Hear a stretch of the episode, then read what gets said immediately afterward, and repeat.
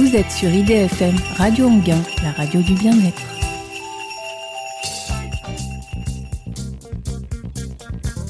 Bonjour à tous, bonjour à toutes, bienvenue dans Tennis Court, l'émission mensuelle cent pour cent tennis. Au sommaire de ce troisième épisode, les Tennis Court Awards, en fil rouge de cette émission un peu spéciale. On s'intéressera aux révélations et aux déceptions de cette saison deux mille dix-neuf de, de tennis, ainsi qu'aux matchs de l'année. On ira également à la rencontre de la photographe de tennis Corinne Dubreuil pour une interview exclusive. Elle nous parlera de son métier, mais aussi du regard qu'elle porte sur le circuit. Roxane Telgerina nous parlera également du Masters U, l'un des plus gros événements du tennis universitaire qui a eu lieu pas loin de Grenoble. Enfin, on a également la chance d'avoir en plateau Dimitri Fortin, rédacteur pour le site Le Journal du Tennis et le magazine Courts, qui parlera de la relève du tennis français. Bonjour Dimitri. Bonjour Gabriel. Mais d'abord, pour débuter cette émission, Adélie Olivier revient sur l'actualité tennis de ces dernières semaines dans le journal.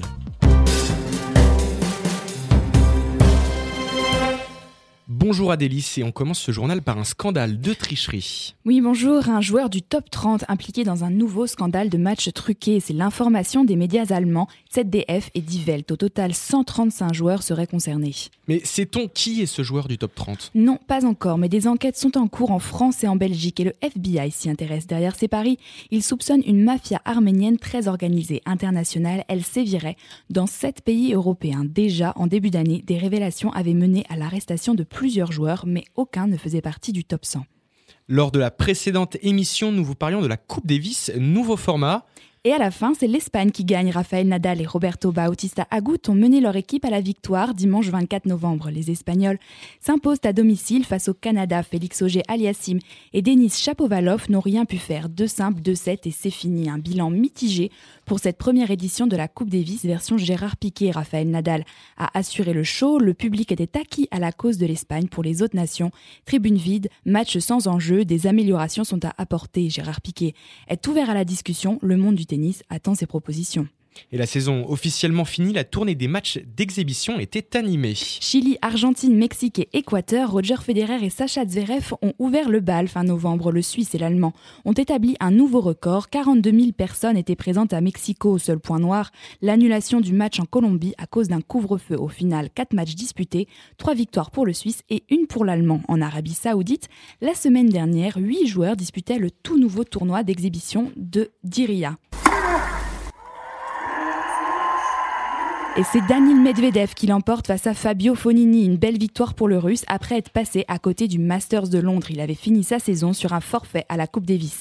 Inhabituel au haut niveau, le tournoi proposait une consolante pour les joueurs perdants au premier tour. Dans le tableau des losers, c'est John Isner qui s'impose en finale face à Yann Lennart Strouf.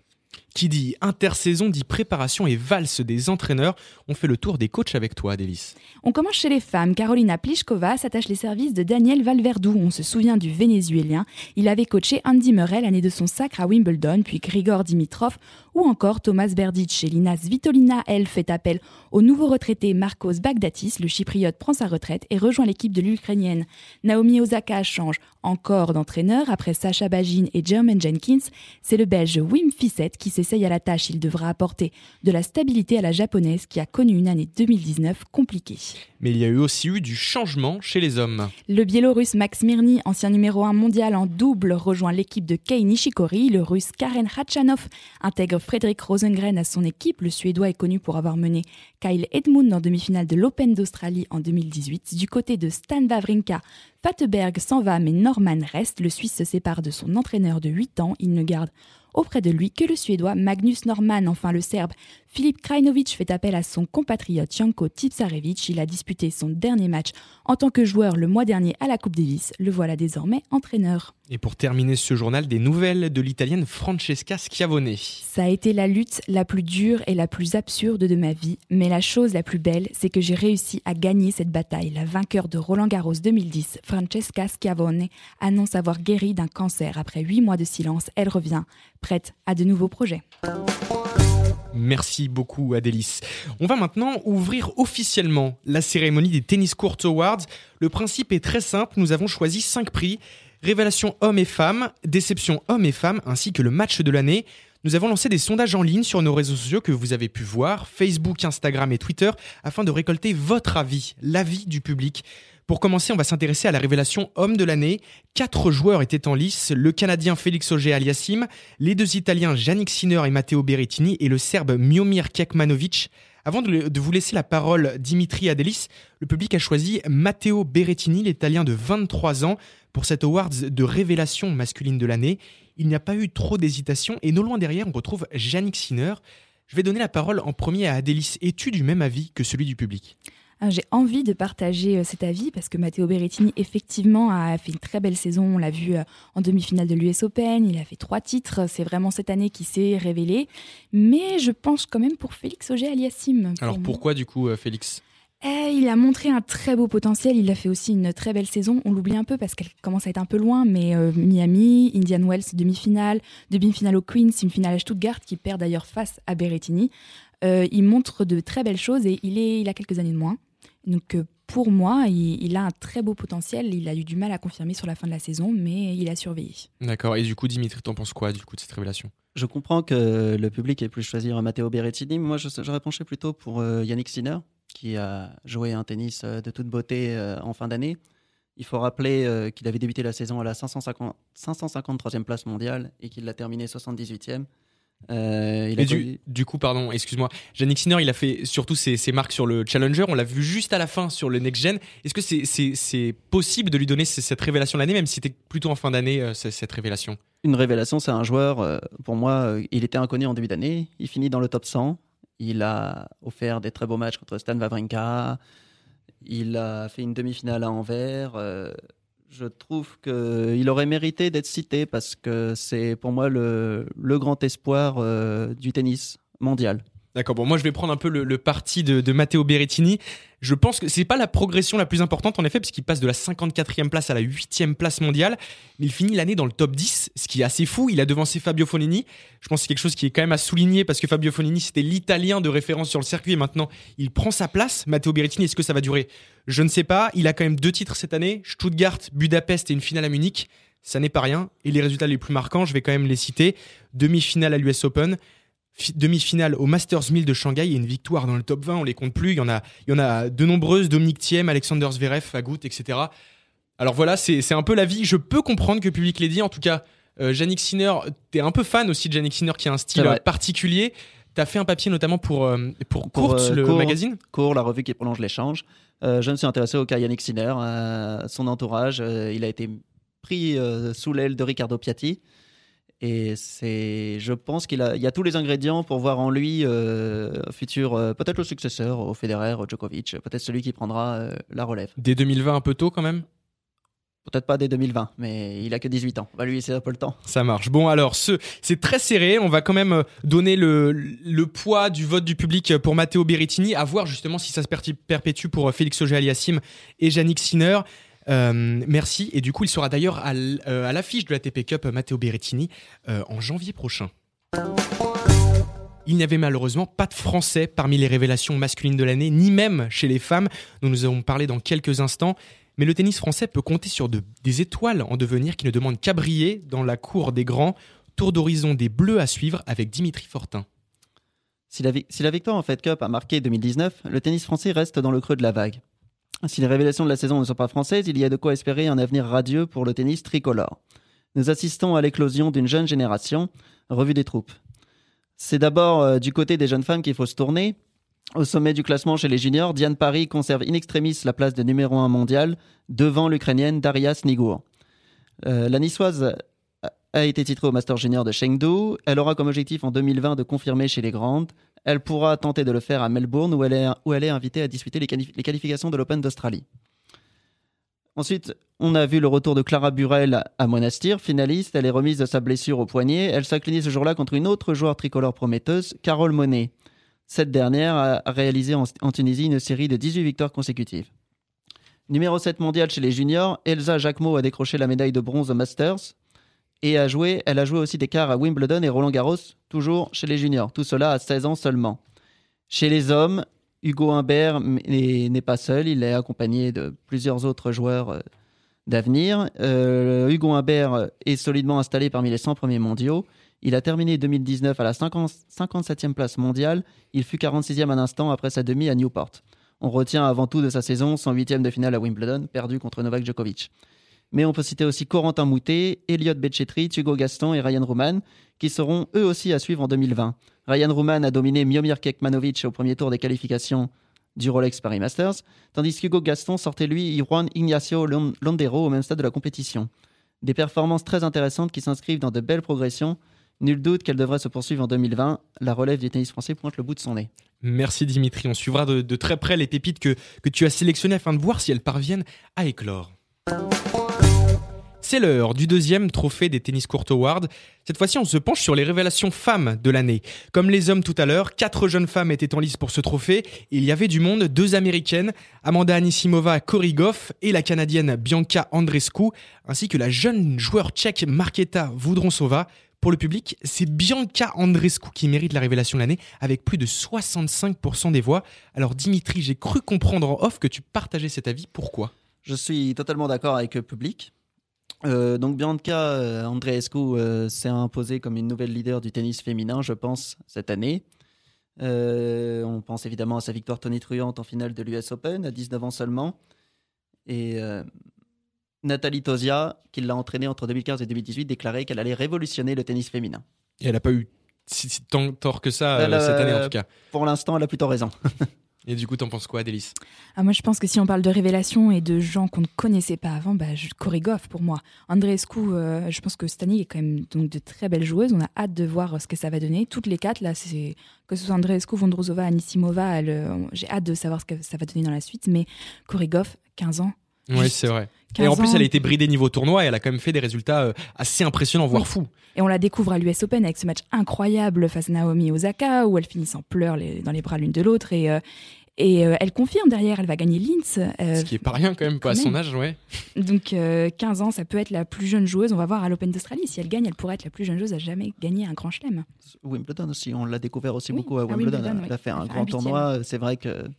Mais euh, moi, je pencherais quand même plutôt pour, euh, à l'inverse des, des hommes, parce qu'Andreescu, euh, elle était quasiment inconnue en début d'année.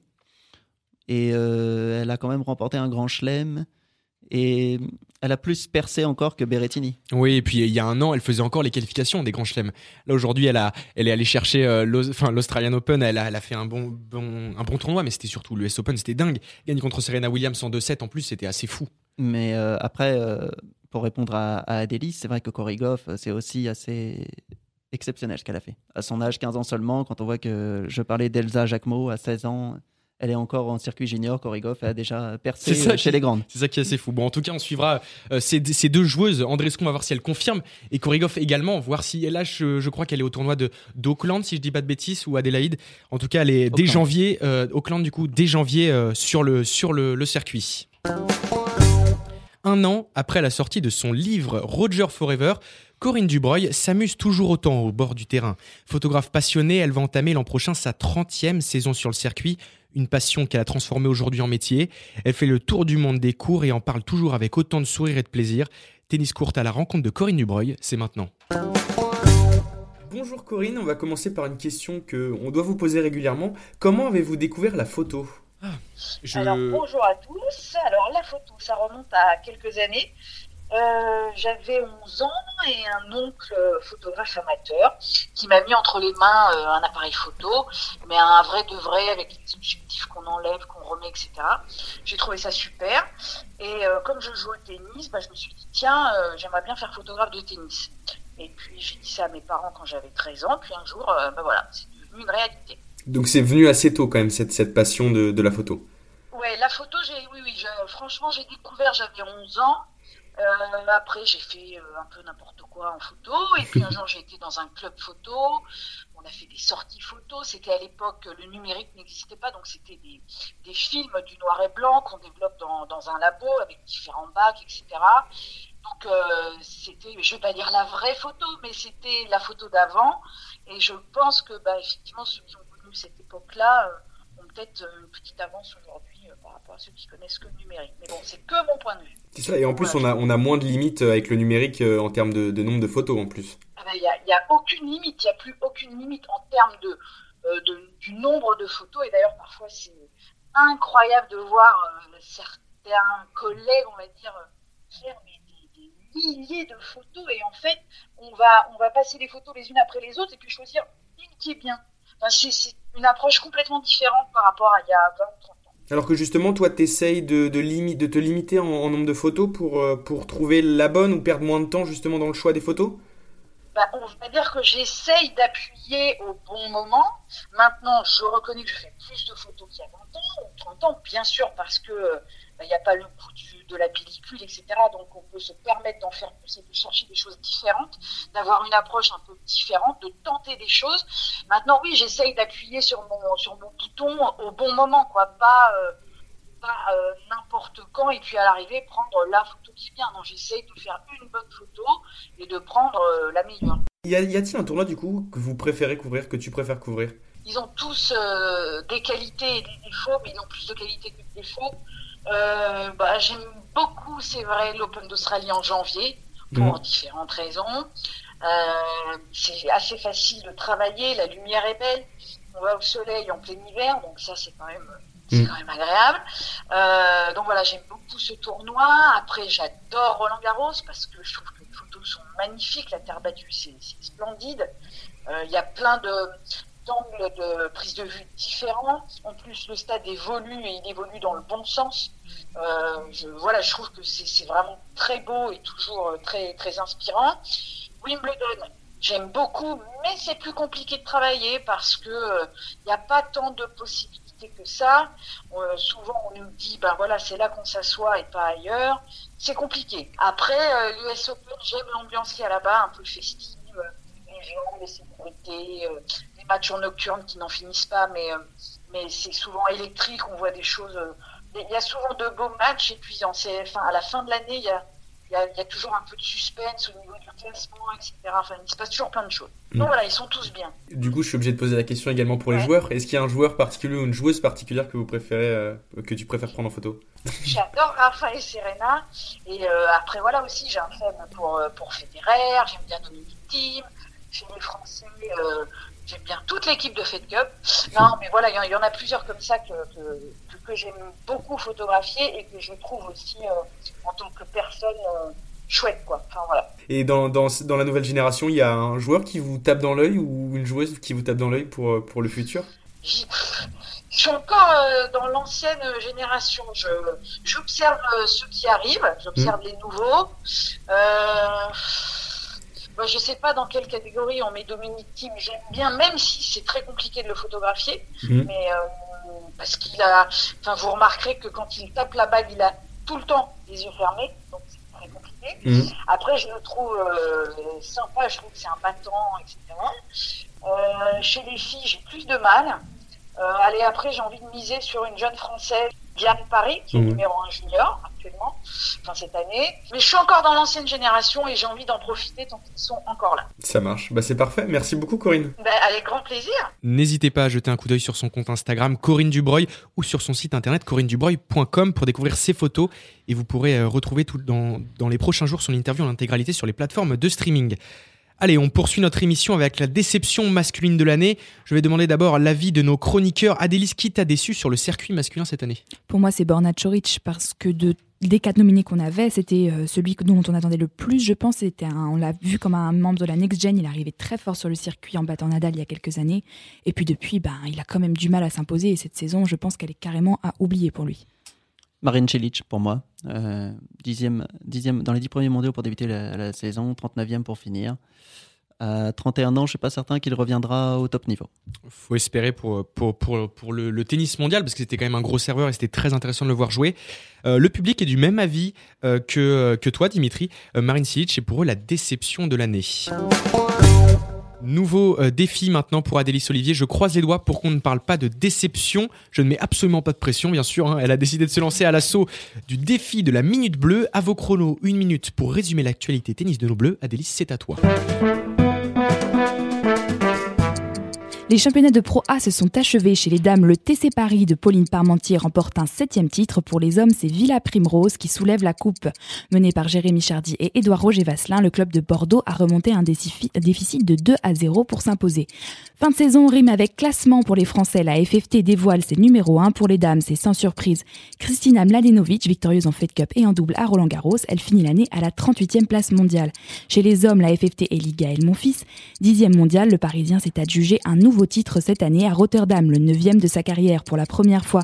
Les quinze seize ans ont aussi leur numéro un, Elsa Jacquemot chez les filles et Giovanni Pecci Perico chez les garçons. Enfin, pour la catégorie dix-sept dix-huit ans, Harold Maillot et Diane Paris sont à l'honneur. La jeune joueuse termine d'ailleurs l'année numéro un mondiale chez les juniors et donc championne du monde. Elle succède à cette place à Clara Burel, autre française, numéro un en deux mille dix-huit. Eh bien, le défi est plus que relevé. Félicitations Adélice et merci pour cette minute bleue. Quatrième et avant-dernière étape dans les Tennis Court Awards, on s'arrête sur la déception féminine de l'année. Le public ne semble pas avoir apprécié la saison de Caroline Garcia et ce malgré cette victoire en finale de Fed Cup. Que penses-tu Dimitri ? Est-ce que toi aussi tu as choisi Caroline Garcia pour ta déception de l'année ? Je suis d'accord avec le public sur euh, Caroline Garcia dans la liste des noms proposés. Je pense que oui, c'est incontestable. Caroline Garcia a réalisé une très mauvaise saison et la Fed Cup... Euh, Euh, ne suffira pas à effacer euh, ses résultats très décevants, aucun huitième de finale en Grand Chelem et euh, sans doute une des défaites les plus marquantes de la saison euh, au deuxième tour de Roland Garros contre Blinkova, la Russe. Euh, même si, évidemment, euh, la Fed Cup sauve un peu sa saison. Euh, mais euh, Beaucoup même, parce beaucoup. que c'est, sans cette Fed Cup-là, ça aurait été catastrophique. C'était un grand objectif pour elle, elle l'a atteint, euh, même si en finale c'est plus Kristina Mladenovic qui a porté l'équipe de France. Mais ça reste tout de même une saison très décevante pour Caroline Garcia. Adélice Olivier, tu es d'accord aussi pour Caroline Garcia en déception ? Ah oui, Caroline Garcia, c'est pas son titre à Nottingham ni la Fed Cup qui va euh, sauver cette saison. Après, quand on voit les noms sélectionnés, c'est, c'est, trop, c'est des déceptions pour toutes les quatre. On attendait beaucoup plus, même de Muguruza, euh, après ses deux titres en Grand Chelem. Enfin, elle n'a rien fait cette année, donc euh, aussi Muguruza. Ouais, bah moi je je vais aussi, enfin je vais parler de plutôt d'Angélique Kerber. Ça a été pour moi quelque chose de, de je, je l'adore cette joueuse et malheureusement elle a elle a pas fait partie des cadors cette année comme elle l'avait été auparavant. Son meilleur résultat en Grand Chelem, c'était un huitième de finale en Australie. Sinon, premier tour à Roland-Garros et New York, deuxième tour à Wimbledon, alors qu'elle avait remporté l'an dernier, c'est pas rien. Elle finit vingtième en fin de saison, alors qu'elle était deuxième l'an dernier. C'est quand même compliqué pour Kerber cette année. Euh, je suis assez d'accord avec toi, évidemment, Angélique Kerber, mais euh... petite différence tout de même, Angélique Kerber, c'est quand même une joueuse qui a maintenant fait beaucoup de choses sur le circuit. Elle a remporté trois grands chelems, si je ne me trompe pas. Et euh... Alors que Caroline Garcia, on y attend plus. Elle a... Angélique Kerber, elle a trente ans à peu près. C'est une joueuse maintenant qui, je pense, n'a plus grand-chose à... Elle va toujours briller au haut niveau. Mais pour moi, ce n'est pas une déception au sens strict du terme. Ce n'est pas une chose dont on attend finalement... Je suis bien plus déçu par euh, Caroline Garcia, ou, mais aussi par, euh, et son nom n'était pas dans la liste, mais par euh, Daria Kasatkina, la Russe, qui est vraiment, alors c'est, c'est plus qu'une déception, je pense, c'est un naufrage avec treize victoires seulement sur l'année. Et elle, elle-même l'a déclaré, tout s'est mal passé et il y a très peu de choses positives. Je suis très heureuse que la saison se termine. Ouais, donc c'est assez compliqué. Bon, en tout cas, on verra si ces quatre joueuses arrivent à rebondir et surtout Caroline Garcia pour la France, ça ferait du bien. On va s'éloigner un peu maintenant des studios. Roxane Tejerina part ce mois-ci à la découverte d'un tournoi universitaire qui ne demande qu'à être connu. C'est fin novembre à Seysins, à quelques kilomètres de Grenoble, que les États-Unis sont allés chercher la quatorzième édition du Masters U B N P Paribas. Les Américains l'ont emporté quatre à un en finale face à la Grande-Bretagne. Oui, et on n'entendait pas moins des Américains cette année encore, puisqu'ils avaient remporté huit des dix dernières éditions du Masters U. Ce tournoi ne vous dit peut-être rien, et pourtant, de jolis noms y sont passés. Steve Johnson, Daniel Collins ou encore Antoine Wang, pour ne citer que. Créé en deux mille six par l'association de la Fédération française du sport universitaire, de B N P Paribas et de la Fédération française de tennis, le Master U est devenu un événement majeur dans le tennis universitaire mondial. Un tournoi où l'on vient pour gagner.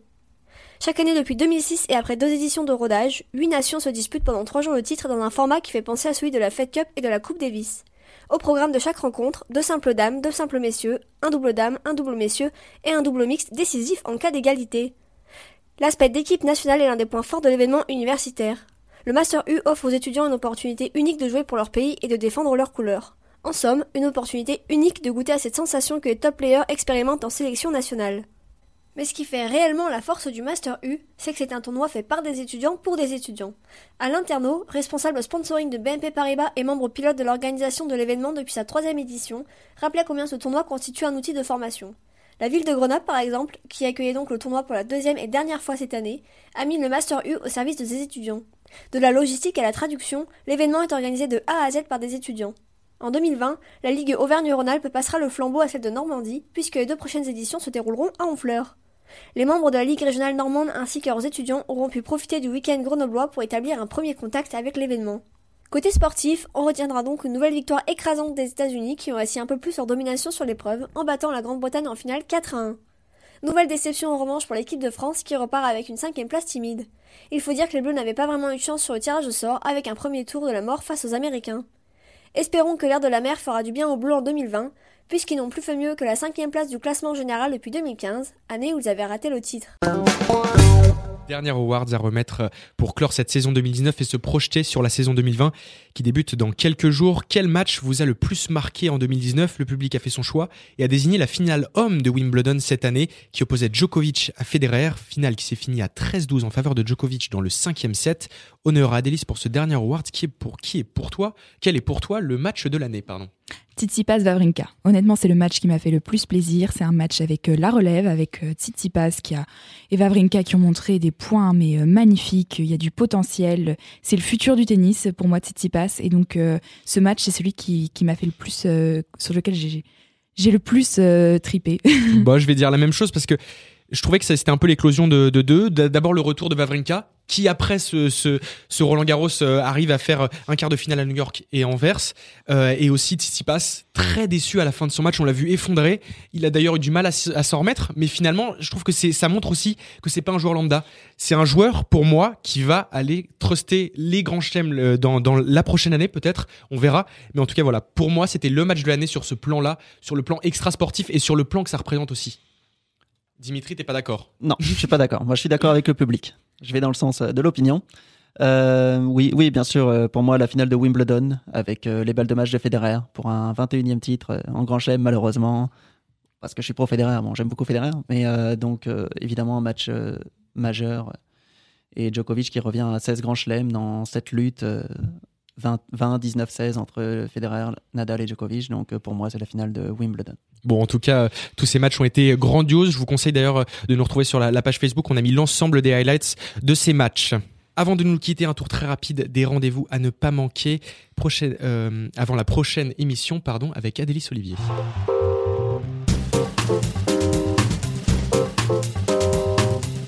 Et le programme sera chargé. Aujourd'hui débute le tournoi d'exhi- d'exhibition d'Abu Dhabi avec entre autres Rafael Nadal, Novak Djokovic et Stefanos Tsitsipas, mais sans Gaël Monfils qui déclare forfait en dernière minute.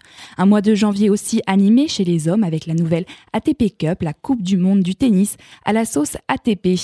Pour débuter cette année deux mille vingt, les trois tournois de préparation à l'Open d'Australie.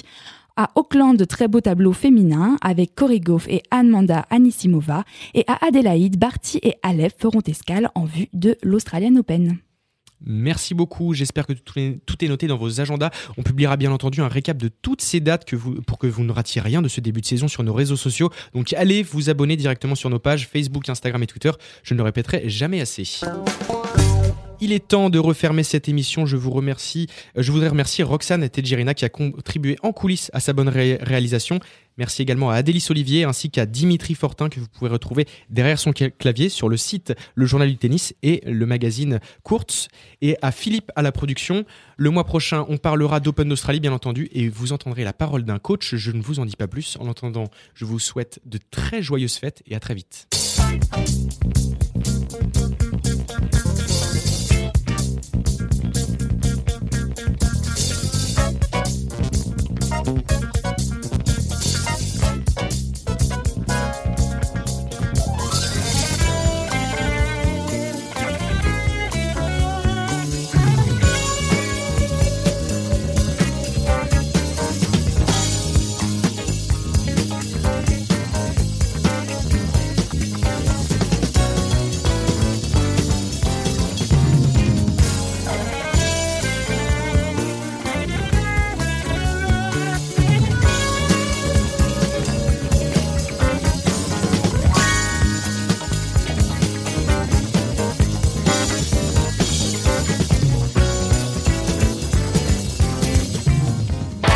Salut à toutes et à tous, ici Jean-Philippe Doré. Je vous donne rendez-vous tous les dimanches soirs de vingt-deux heures à vingt-trois heures pour Rock Power.